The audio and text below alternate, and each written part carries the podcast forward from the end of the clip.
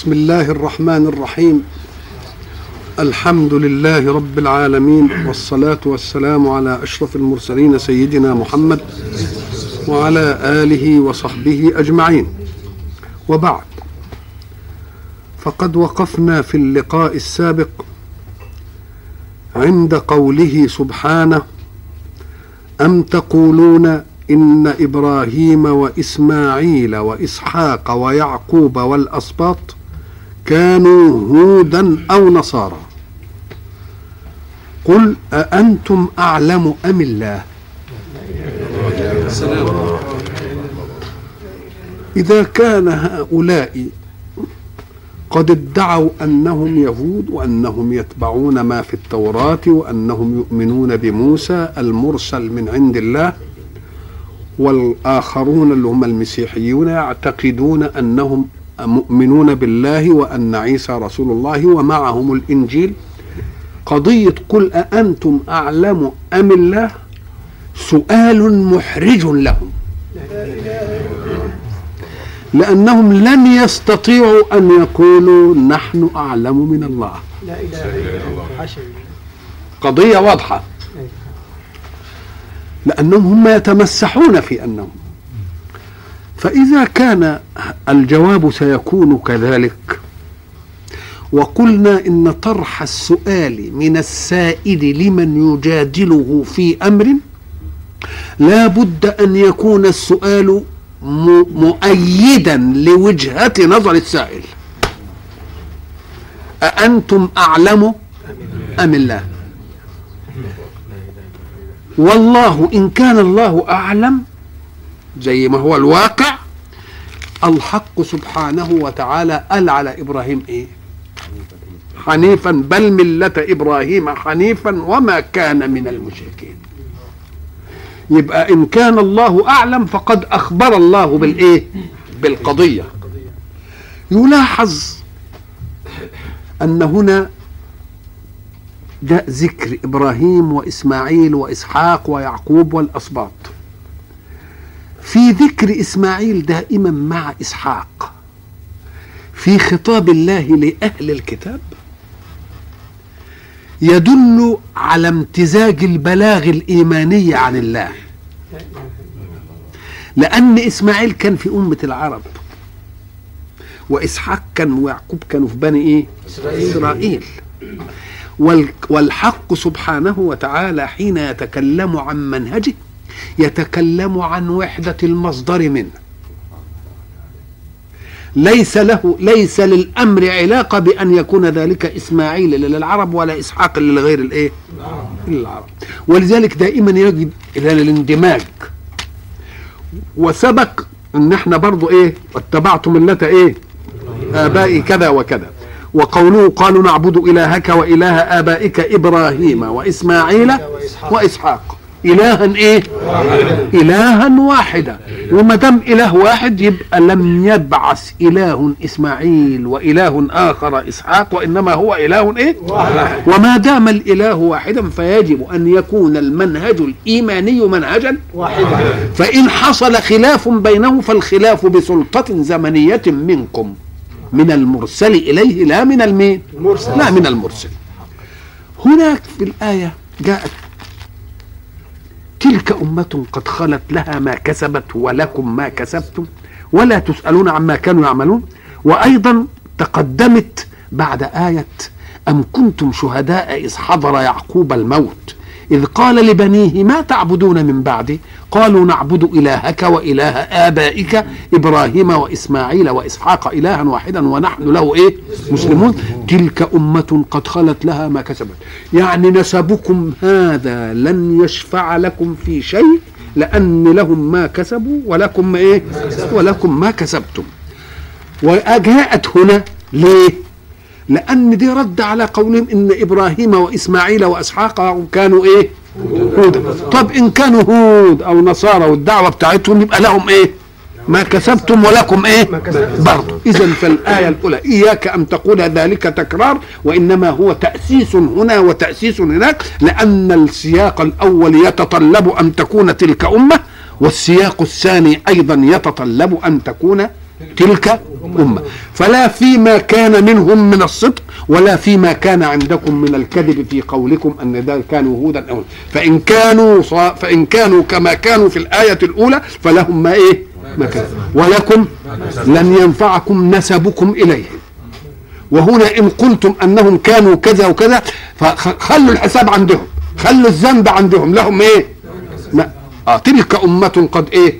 قد خلت لها ما كسبت ونحن الآن أبناء. دين جديد جاء ليصو لي ليصفي موكب الرسالات في الأرض بموكب جامع مانع. وهو الإسلام. نعم. تلك أمة قد خلت لها ما كسبت ولكم ما كسبتم ولا تسألون عما كانوا يعملون. فهبهم إنهم قالوا قالوا إنهم اختلفوا يبقى لهم إيه؟ لهم حساب. فإن كانوا مؤمنين فلا ينفعكم أن تكفروا وينفعكم إيمانهم. وإن كانوا غير ذلك فلن يضركم شيئا ولكم ما كسبتم فلينجو كل واحد بإيه؟ فلينجو كل واحد بنفسه وبعمله.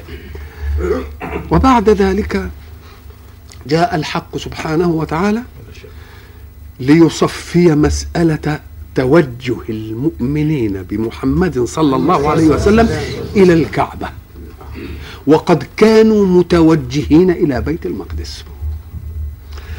يجب أن نلاحظ أن هذه العملية لعل توجه إلى القبلة ده أول نسخ في القرآن. وأول نسخ في القرآن يريد الحق سبحانه وتعالى أن يعطيه العناية اللائقة به لأنه سيكون مسار تشكيك. ومسار جدل عنيف من كل الفرق التي تعادي الإسلام. فكفار قريش سيأخذون منه ذريعة للتشكيك. والمنافقون سيأخذون منه ذريعة للتشكيك. واليهود سيأخذون منه ذريعة للتشكيك. إذا فالحق سبحانه وتعالى يريد أن يؤصل هذه المسألة. وتأصيل المسألة بأن يبتدر الموقف لأنه حين يوجه من بيت المقدس إلى الكعبة ستحدث هذه التشكيكات. فقبل أن تحدث يقول الحق سيقول السفهاء من الناس. ما ولاهم عن قبلتهم التي كانوا عليها. قبل أن إيه؟ آه. ولذلك المثل العربي يقول لك قبل الرماء تملأ الكنائن الرماء يعني الرمي بالإيه؟ السهام قبل ما ترمي بالسهام في كنانة الكنانة دي الجعبة أو الشنطة اللي بتوضع فيها الإيه؟ السهام. السهام. الجبخان. قبل أن ترمي لازم يكون عندك الإيه؟ الكنائن اللي هترمي بها دي. فقبل ما يرمي مسألة تحويل القبلة قال إيه؟ أنا سأحول القبلة كما يحب محمد صلى الله عليه وسلم. ولكن لاحظوا أن هذه العملية ستحدث هزة عنيفة. يستغلها مين؟ مشككين المشككين. هيستغلها مين؟ كفار مكة. يقولوا إيه؟ وقد وقد قال. فهو قبل ما يقولوا ما قالش قال السفهاء قال سيقول السفهاء. مما يدل على أن السفه جهل وحمق وطيش وضعف رأي. أنهم مع أن الله قال سيقول السفهاء قالوا. يبقى يبقى دل على أنهم سفهاء ما فيش كلام. مش فاهمين. أليس فيهم رجل رشيد؟ قال كان يقول لهم إن الله قد أخبر رسوله بقرآن يتلى ويصلى به ويحفظه الصحابة. سيقول السفهاء من الناس ما ولاهم فهيا بنا نتعاهد أن لا نقول هذه الكلمة حتى يتشكك المسلمون في أن الله قال سيقول ونحن لا نقول.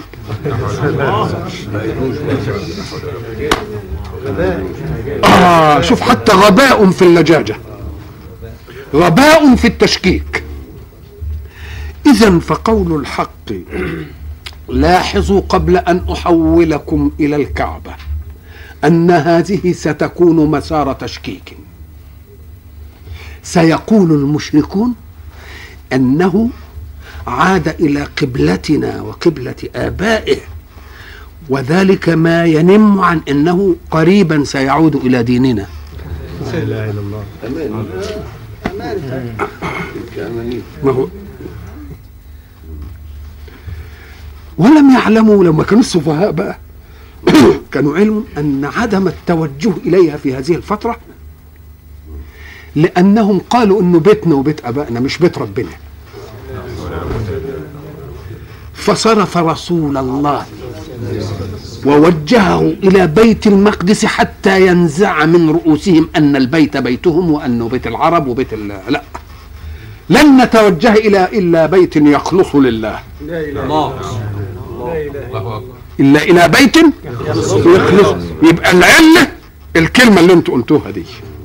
العلة الكلمة اللي أنتم قلتوها دي. طب واليهود قالوا إيه؟ قالوا يسفهوا ديننا ويتبعوا قبلتنا. يبقى دول قالوا قول ودول كم؟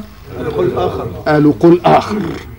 يبقى اذا طيب ننزع حكاية القبلة. لا ده مسألة التوجه دي لأن الله أراد أن يحتوي الإسلام كل دين قبله. نعم. تبقى القداسة بقى للكل. وأسري برسول الله من مكة إلى بيت المقدس. ليه؟ عشان يدخل بيت المقدس في قداسات الإسلام. تبقى له قداسة لأنه بقى محتوى في محتوى في الإسلام. وهنا اتجهنا إليها بقت محتوى بتاعتنا. وأيضا لأن الله سبحانه وتعالى لم يشأ أن يجعل القبلة هي الكعبة من أول الإيه من أول الأمر لأن إحنا كما قلنا كانوا بيقدسوها على أنها بيت العرب ولذلك وضعوا فيها الأصنام اللي هي شركاء لله بقى تبقى تقول. بيبقى بيت ربنا والكعبة وبعد ذلك تجيب ال... ال... ال... الأصنام وتحطها في قلب الكعبة نقول له طيب ولماذا جئت بالأصنام ووضعتها في الكعبة يا كافر قريش؟ ده ده شهادة منك أن للكعبة قداسة قبل أن يكون لك صنم. الله الله. الله. دي دليل على أن الكعبة لها إيه؟ قبل أن يكون إذا فالقداسة لم تأتي بصنمياتك. بدليل إنك أنت حبيت تحمل ال- ال- ال- الشركاء دي من الأوثان والأصنام حبيت تحطها في البيت المحترم ده. طب كان محترم ليه قبل الأصنام؟ آه الا سالتم نفسكم يبقى ده سفه ولا مش سفه؟ يبقى سفه. المنافقين ياخدوا ما هو ما بيدافعش عن وجهة نظر. النفاق ما بيدافعش عن وجهة نظر يلتقط من هنا كلام ومن هنا كلام. الذي يروج أمره يقوله. يروج أمره يقول فقول الله سبحانه سيقول السفهاء من الناس. كلمة السفهاء من الناس دي إذا جئت بوصف على جنس فاعلم إن الوصف يقلل الأفراد. فكأن الناس دول برضه منهم ما هماش إيه؟ منهم مش سفهاء. منهم؟ برضه قلنا برضه صيانة الاحتمال لجائز إن جماعة فضلوا مؤدبين ولم يقولوا هذا. مش كده ولا حاجة؟ تكلموش خالص. يبقى لما يقولوا السفهاء الناس يقول لك اذا هو ما يعنيناش إحنا ده إحنا ما. آه. سيقول السفهاء من الناس ما ولاهم عن قبلتهم التي كانوا عليها. ما ولاهم. ولاه يعني إيه؟ صرفه ورده وأرجعه. قبلتهم التي كانوا عليها اللي هي إيه؟ اللي هي بيت المقدس. يبقى فيه قبلة.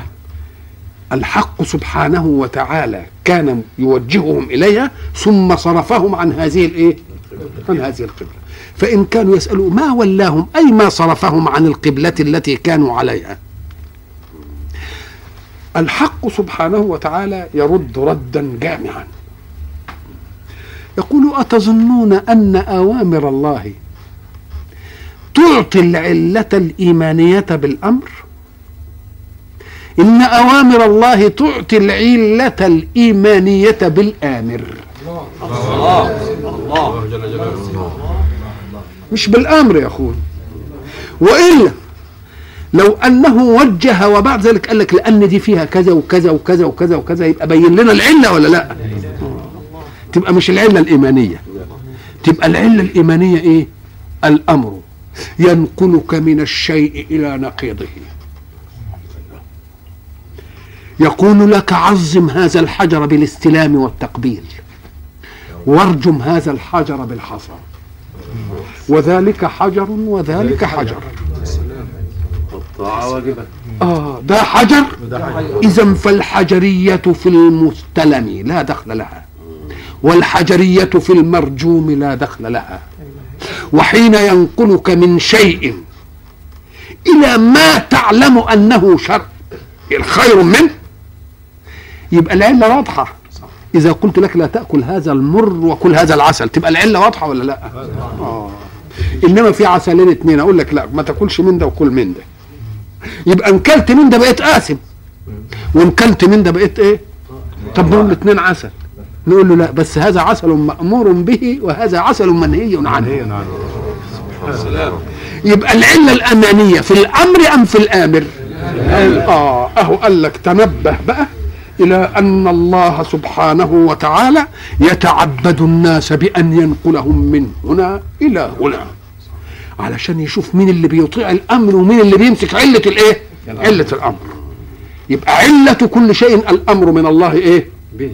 الأمر من الله به. إياك أن تقول ان هنا أبدا. دي قد بعضها تمام. ولذلك قال لك إيه؟ قل ردا عليهم لله المشرق والمغرب.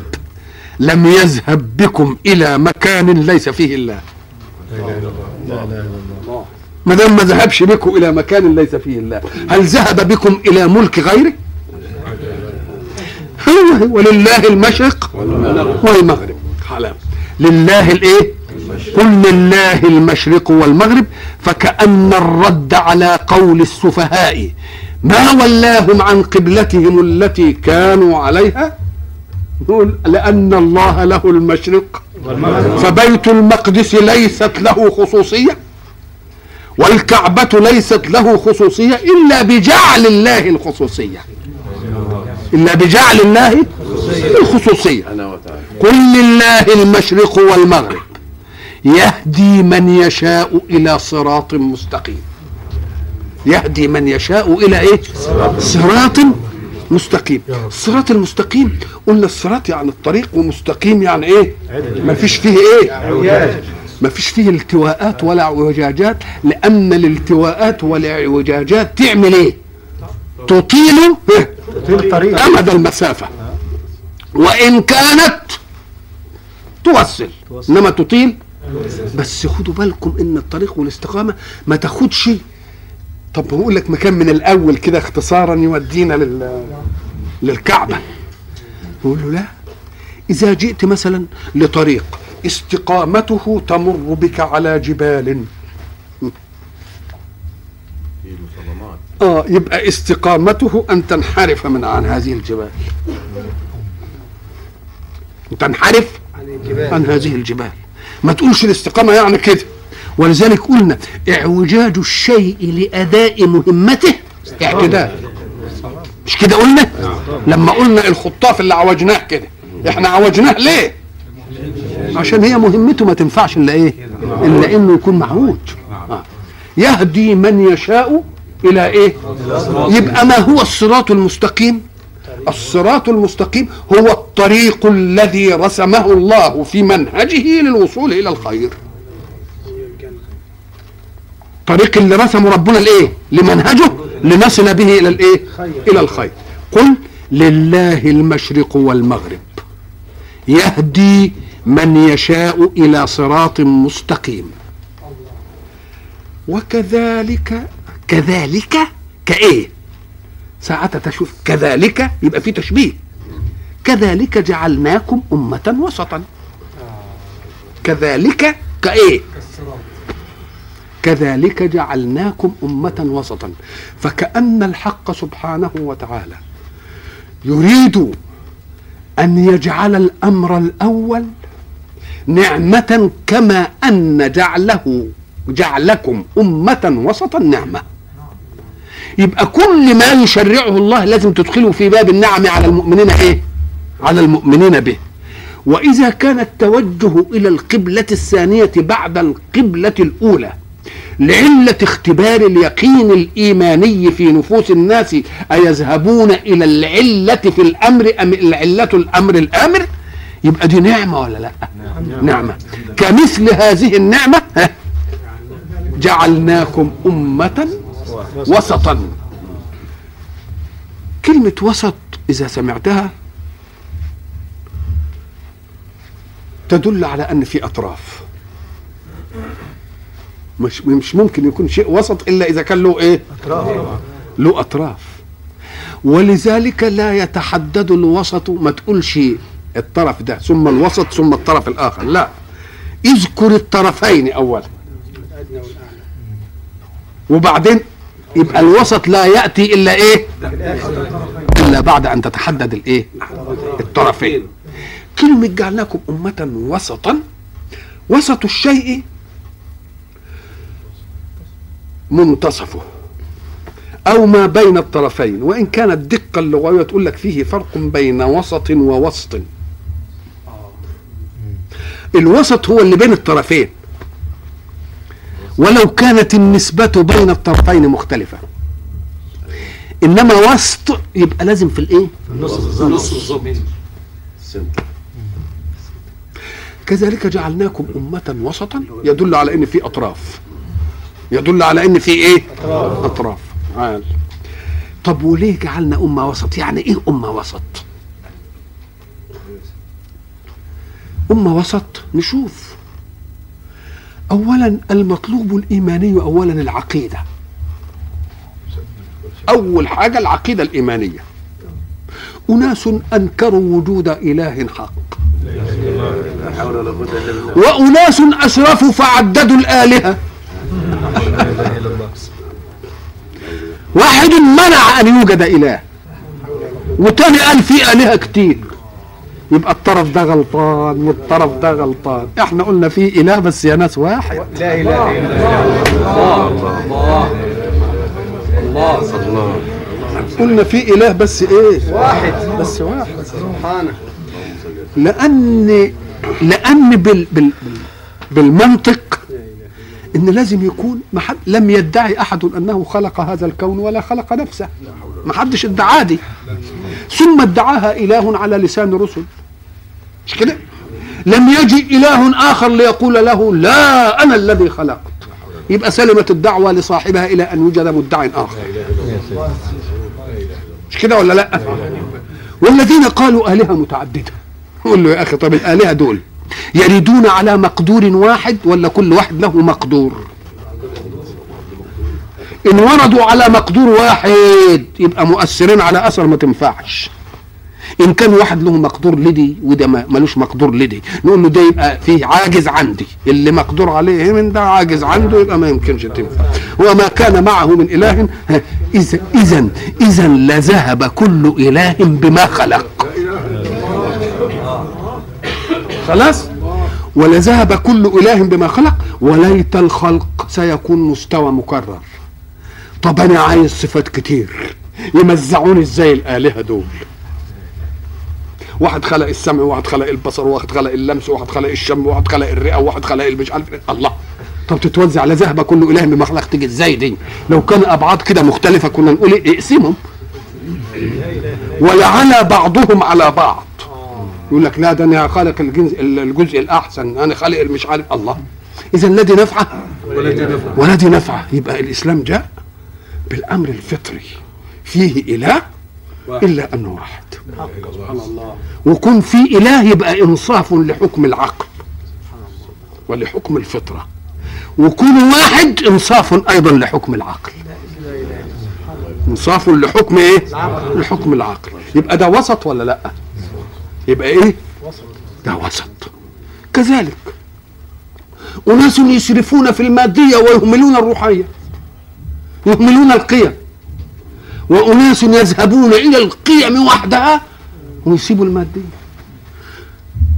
نرى أن واقع الحياة أن أصحاب المادية يفتنون أصحاب الروحانية لأن عندهم قوة. نقوم نقول له الإسلام جه وسط عشان كده. ليه؟ قال لك لأنه راح تكوين الإنسان اللي هو موضوع المنهج. تكوين الإنسان اللي هو موضوع المنهج فيه مادة وفيه روح.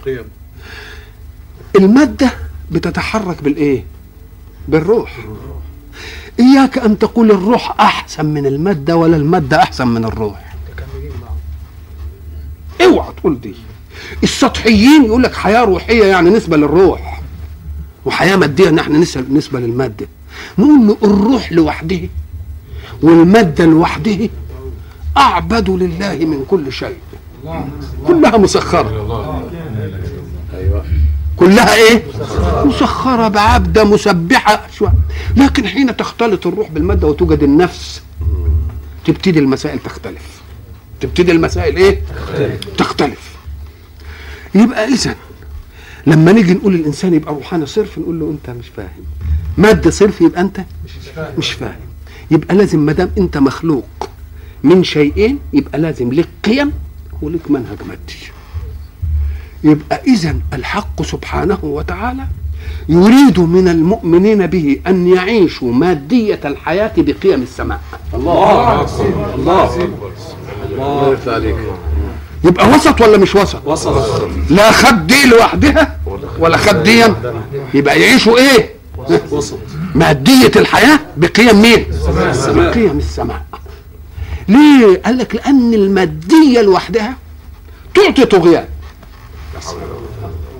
ما لم تحرس المادية بقيم يبقى العالم يفسد العالم يبقى فسد يبقى اذا برضه وسط ولا مش وسط؟ يبقى وسط. نيجي في كثير من المسائل. نقول ما دام بيقول أنتوا هجعلكم أمة وسط. يعني جمع الخير اللي في الطرف ده ها؟ والخير اللي في الطرف. كأن الله لم يبرئ حركة في الوجود من أن يكون فيها خير ولم يبرئها من أن يكون فيها شر. ولذلك الذين يسيطرون بمبادئ الباطل يلمعون جوانب الخير فيها ويطمسون جوانب الشر. يطمسون يبقى كل حاجة من الممكن. مثلا يجي شوف شوف التحديد يقول يسألونك عن الخمر والميسر. قل فيما اسم كبير ومنافع للناس واسمهما أكبر من نفعهما واسمهما أكبر من نفعهما اذا إذا ما رأيت منهجا هذا المنهج يقول لك فيه خير في دي؟ نقول له أيوه صح ان في خير. إنما شوف يجيب شر ولا ما يجيبش شر. وشوف الخير هنا والايه؟ والشر. الإسلام ما دام وسط يبقى في طرفين. وما دام هيقول شهداء على الناس الشاهد لا يأتي إلا حين دخول الطرفين في معركة. لازم ضروري. امال هيبقى شهيد لا هيشهد على إيه؟ آه. لازم يكون الطرفين في إيه؟ في معركة. في معركة. اذا الوسطيه دي جاية علشان تحل إيه؟ صراع صراع الطرفين. صراع إيه؟ الطرفين. صراع الطرفين مثلا الواقع الآن مثلا. إحنا عندنا طرف في المشرق وطرف في الإيه؟ في الغرب. ده بيقولوا رأس إيه؟ وده بيقولوا إيه؟ شيوعية. خلاص كلام على الأول.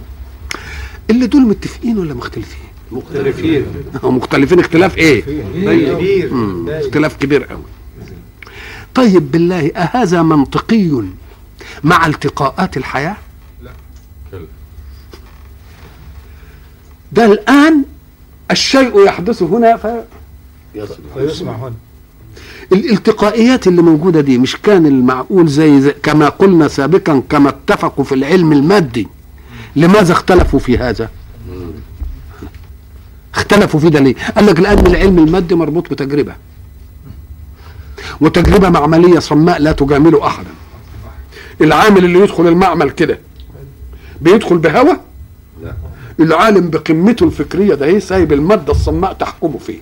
اللي تديه له الماده يقول لك إيه؟ حصل كذا. حصل. آه. ليه؟ لأن المادة مضمون أنها لا هوى لها. يا سلام. ولكن البشر مش مضمون إنهم لهم هوى ولذلك امننا أمن الله المعامل والتجريبيين في الأمر المادي. فقال ابحثوا بعقولكم ما فإن هواكم لن يدخل المعمل التجريبي. المعمل التجريبي سيظل بمنأى عن هواكم. إنما إيه اللي هيبقى فيه هواكم؟ الكلام النظري. الكلام؟ وده طبق الأصل ما حدث. طبق الأصل؟ أنا قلت تنبهوا إلى أنهم في العلوم المادية ها، يسرقونها من بعض. يتلصصون عشان يسرقوها. وليه يسرقوها؟ عشان ي- ينفدوا نفسهم. ينفدوا نفسهم. طب وفي العلوم النظرية والمبادئ التانية بيعملوا إيه؟ يعملوا سدود من حديد عشان ما تدخلش. الشيوعية يمنعوها الراسماليين ما تدخلش والراسماليه يمنعها الشيوعية ما تدخلش إنما العلوم المادية يسرقوها من بعض. الله. ده ليه بقى؟ ليه؟ السبب إيه؟ لأن دي مصنوعة بهوى. ودي مصنوعة من غير هوى. اذا فالدين إنما جاء ليعصم البشرية من أهواء البشر. فقال انطلقوا في الأمور المادية كما تشاءون وسيعطيكم الله من أسرار كونه. ما يسعدكم ويرفئكم وينفعكم. وستتحمل السماء عنكم تقنين النظريات التي تختلف فيها الأهواء. وإذا ما شئتم فجربوا الحياة بهذه الأهواء. جربوا الحياة فستضطرون على أن تصنعوا معايشة سلمية بيع مع- آه، بين هذه الاهواء ليه؟ لأنكم ستشقون بها. نيجي بقى نقول بقى حال. هل الشيوعيات التي جاءت بقى لها نصف قرن أو أكثر من نصف قرن سنة 17 أظن سارت إلى الارتقاء في, الشيوعية ولا تنازلت عن بعض الله لسه هتتنازل. المبادئ اللي زي دي بتيجي عشان ترتقي وتنضج ولا تت... يبقى تراجعت شوية. وقال لك الحافز ومش الحافز ومش عارف إيه والقطاع العام وحش ولازم مش عارف الخاص والمنفعة. أوه. طب والراسماليه أبقيت على شراستها في الوجود؟ برضه تراجعت. بالله إذا كان في طرفين متناقضين وبيتراجعوا التراجع يبقى إلى كده ولا إلى كده؟ يبقى إلى الداخل. ما دام إلى الداخل كده يبقى التقاء في منتصف الطريق ولا لا؟ إذا أمة وسطة أنتوا واخدين خردي وخردي أنتوا واخدين خردي وخردي واخدين خردي وإيه؟ ومعنى لتكونوا شهداء على الناس إن الحجة هتكون لكم في المستقبل. الله أكبر. وسيضطر هؤلاء إلى الرجوع إلى ما ت... ما, ما يقننه دينكم. وهؤلاء أيضا يضطرون إلى الرجوع. وما دام المت... المتطرفين الاثنين دول عاملين يتراجعوا يبقى لن يتراجعوا إلا في مين؟ إلا في الوسط. وما قالش وسط؟ علشان ما نقولش إنهم هيرتجعوا قوي يعني كده. ليه؟ لأن كلمة الوسط النص ده هو ما يقدرش على الاسم دي إلا ربنا. إنما البشر ممكن يجي الناحية دي يجي الناحية دي شوية إنما ممكن إيه؟ ممكن يلتقي. حينما جاءوا مثلا يقول لك إيه الأغنياء واللي مش الأغنياء آه إلى آخره وناخد منهم عشان ندوا لل فقير ندوا طب أنت اديت لي فقير دلوقتي وبعدين لما يجي فقير تاني إن شاء الله ما يبقاش حد عنده تاخد من مين اذا من الخير أن يوجد متحرك في الحياة. متحرك في الحياة بأمل النفعية لنفسه في الحياة. ليه؟ لأن حركته ستنفع. رضي أم لم؟ قصد أم لم؟ أم لم يقصد. لكن لما تيجي تاخد كده من واحد متحرك ماله كده وتديه لغير متحرك يقول لك مثلا زي سمعت من واحد له تجربة السن وتجربة السياسة وتجربة الحكم. قال الله إذا الذي كان يعمل معي وأسرف في مكاسبه كلها و... وضيعها في الخمر والقمر والنساء كان أحسن مني. قال هذا كان أحسن مني. لأنني حين احتفظت بهذه الأشياء وجعلتها قالوا إنك إقطاعي وإنك مش عارف إيه وهدي وخلاص. ودك ولا حد كلمه. يبقى أحسن مني ولا لا؟ هم له النقله دي يريدها الله ولكن يريدها الله بهوادة. يريدها الله بهوادة. كيف بهوادة؟ أما قال لك يا أخي معنى إنك أنت عندك مال وبياخد منك الزكاة؟ لما بياخد اتنين ونص المية يبقى اما كنتش تسمر مالك بعد 40 سنة مش هيبقى عندك حاجة. يبقى ما دام ما بقاش عندك حاجة يبقى استطرق وانتقل إلى الغير ولا لا؟ بس في قد إيه؟ 40 سنة إلى أن تتكون أجيال تعيش على المستوى الجديد. أما أن تترك أجيالا كانت تعيش على مستوى فأنت هتعمل خلل في ال- في المجتمع. ولا تجعلش الحافز النفعي أهو أهو الإسلام وسط في هذه المسألة. فلا أطلق شراسة الرأسمالية ولا آه أخذ الشيوعية عشان ياخد عرق الغير وإلى آخره. جاب بالاثنين. قال لك أنت ماذا تقصد منها؟ مش تقصد أننا نعمل استطراق اجتماعي وناس يبقوا موجودين آه يقول لك لا أنت يا ولي الأمر عليك أن توجد فرصة العمل لكل من يقدر على العمل وتضرب على أيدي القادر ولا يعمل. ما فيش هنا احتراف فقر. احتراف فقر ما يبقاش إيه؟ ما يبقاش موجود. ليه؟ أم قال لك علشان تجيب ال- ال- ال- الحافز النفسي ليجعلك تتحرك. واحد نفسه مفتوحه للحركة يا أخي. خليه يتحرك. وقول له ده ما هو لك وما دام يؤدي حق الله إن كنت عايز أقول له تعالى صحيح أنت جبت ده منين؟ بس. جبت ده؟ آه جبت ده منين؟ اذا فالإسلام جاء ليفسح مجال الحركة وليضمن عرق المتحرك حتى لا يأتي قاعد ليأخذ منه إيه؟ ماله. وبعد ذلك فرض فيه الحق. فإن لم يتسع الحق المفروض في الزكاة فلولي الأمر الإيماني أن يأخذ أزيد مما تفرضه الزكاة ليرده على الإيه؟ على الفقير يبقى ده وسط ولا مش وسط؟ يبقى حمى الحركة وحمى ثمار الحركة حمى الحركة وحمى ثمرة الحركة ليه؟ لأن التحرك في الحياة ما هوش قدر مشترك في جميع الناس مش ليس كل إنسان منا عنده طموحات حركة.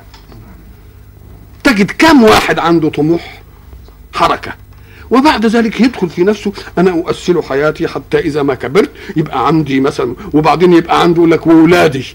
ولذلك أنا قلت اللي عنده أرزاق تتسع لأولاده يبقى تحرك في الحياة حركة تسعه وتسع أولاده. والذي تحرك في الحياة حركة تسع أحفاده نقول إن هو تحرك ثلاث مرات مرة لنفسه ها؟ ومرة لأولاده ومرة لأحفاده يبقى إذا الإيه؟ يبقى جعلناكم أمة إيه؟ لتكونوا شهداء على الناس فكأن الحق سبحانه وتعالى بهذه الآية قال لنا ستحدث في الكون معركة ولن تف ولن يفصل فيها إلا شهادة هذه الأمة الوسط. أنتم مخطئون يا أصحاب اليمين وأنتم مخطئون يا أصحاب اليسار والحق أنكم يجب أن تذهبوا إلى منطق الله الذي وضع موازين السماء وموازين الأرض وموازين المناهج. ولا تظنوا أنكم بنسبتكم إلى الأمة الإسلامية تأخذون الوسطية كده وشهادتكم تقبل. اعلموا أن الرسول سيكون شهيدا عليكم. أما جئتم به مطابق لما أنزله الله عليه أو لما تركه فيكم ولا أنتم بقى هتبقوا أمة مسلمة وتعملوا لكم برضه سلطة زمنية كأمة مسلمة وتعملوا اللي على كيفكم وده يبرر ديا وده يبرر ديا وده يبرر دي وتقولوا ما إحنا مسلمين ما إحنا بنجتمع أهو ما إحنا هنجتهد ما إحنا آه. نقول لاحظوا أنكم حين جعلكم الله شهداء على الناس لتفصلوا في قضية الحق الحركي في الحياة. سيكون الرسول شهيدا. عليكم أهذا مما جاء به؟ أم هذا مما اختلقتموه ونسبتموه إليه؟ أهذا مما ادعيتموه؟ أم هذا هو الذي نزل عليه من السماء؟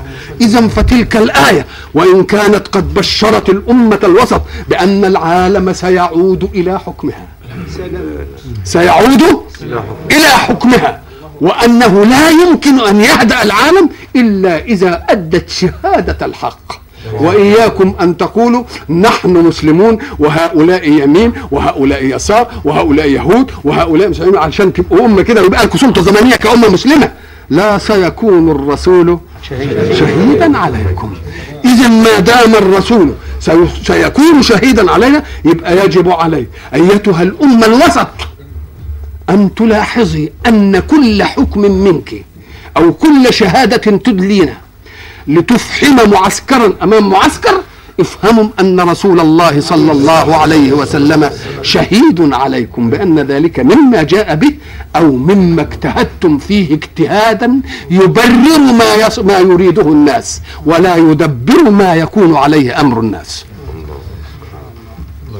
وكذلك جعلناكم أمة وسطا لتكونوا شهداء على الناس ويكون الرسول عليكم شهيدا. تكونوا شهداء على الناس. كلمة شهداء هنا الأول وبعدين على الناس. إنما شوف ويكون الرسول عليكم شهيدا. آه شوف الدقة في الأداء. أنتم شهداء على الناس إنما الرسول عليكم شهيد. عليكم شهيد يعني احذروه. احذروا شهادته. قبل أن تفرضوا شهادتكم على المجتمع الحركي في الحياة اذكروا أيضا شهادة الرسول عليكم. فحاولوا أن يكون منطقكم الاجتهادي أو شهادتكم التي تدلون بها أمام الحركة في الحياة موافق لما جاء به رسول الله صلى الله عليه وسلم. وكذلك جعلناكم أمة وسطا لتكونوا شهداء على الناس ويكون الرسول عليكم شهيدا. وما جعلنا القبلة التي كنت عليها. برضه رجع لمين؟ الأول استهل بقوله سيقول السفهاء إيه؟ من الناس ما ولاه عن قبلتهم التي إيه؟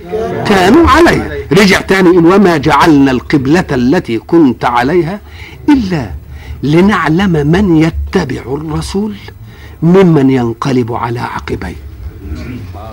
نقول له برضه جعل القبلة الكعبة بعد أن كانت بيت المقدس يدل أيضا على الوسطية.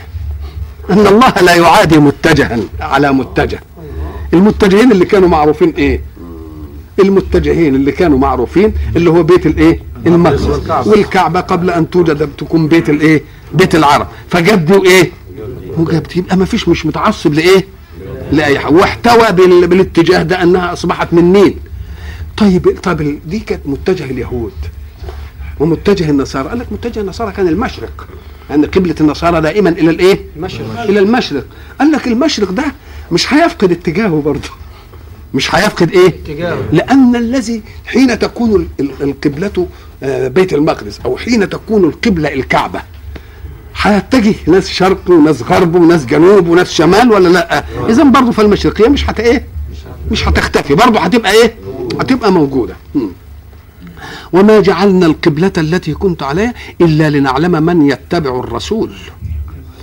في انتقاله من شيء إلى شيء بدون وضوح حجة للشيء المنقول عن إليه فوق ما للمنقول عنه. التفت هنا التفت هنا. في- تدريباتنا لما نكون نريد أن ندرب جنودا. نريد أن ندرب الجنود على الطاعة. مش يخليه ألا ترون أمرا من الأمور وهو يأكل بالملعقة كده وفي منصف الطريق يقول له إيه؟ قف ولا ثابت؟ يعني ثابت على ما أنت عليه. كده. طب بالله يقول لي الأمر في دي إيه يعني. طاعة. آه تعويد الطاعة. تعويد الطاعة. ودي بشر لبشر. فما بالك من طاعتنا لربنا بقى؟ يبقى يبتلينا ولا ما يبتليناش؟ يربينا نعم. وما جعلنا القبلة التي كنت عليها إلا لنعلم من يتبع الرسول. هو قال يبقى على العين والإيه والرأس. ممن ينقلب على عقبيه. إحنا نعرف إن العقب العقب ده إيه؟ نسميه الكعب إحنا يعني. ينقلب على عقبيه حين يكون الإنسان سائرا إلى الأمام. يعني أصابعه وأطرافه كده. وبعدين ينقلب إلى عقبيه يعني يذهب إلى جهة ينكص يعني. ونكس على عقبيه برضه ولا لا؟ نكس على إيه؟ إلا لنعلم من يتبع الرسول ممن إيه؟ ينقلب على عقبيه. وإلى لقاء آخر إن شاء الله نكمل بعون الله ما بدأنا به بتوفيق الله. الله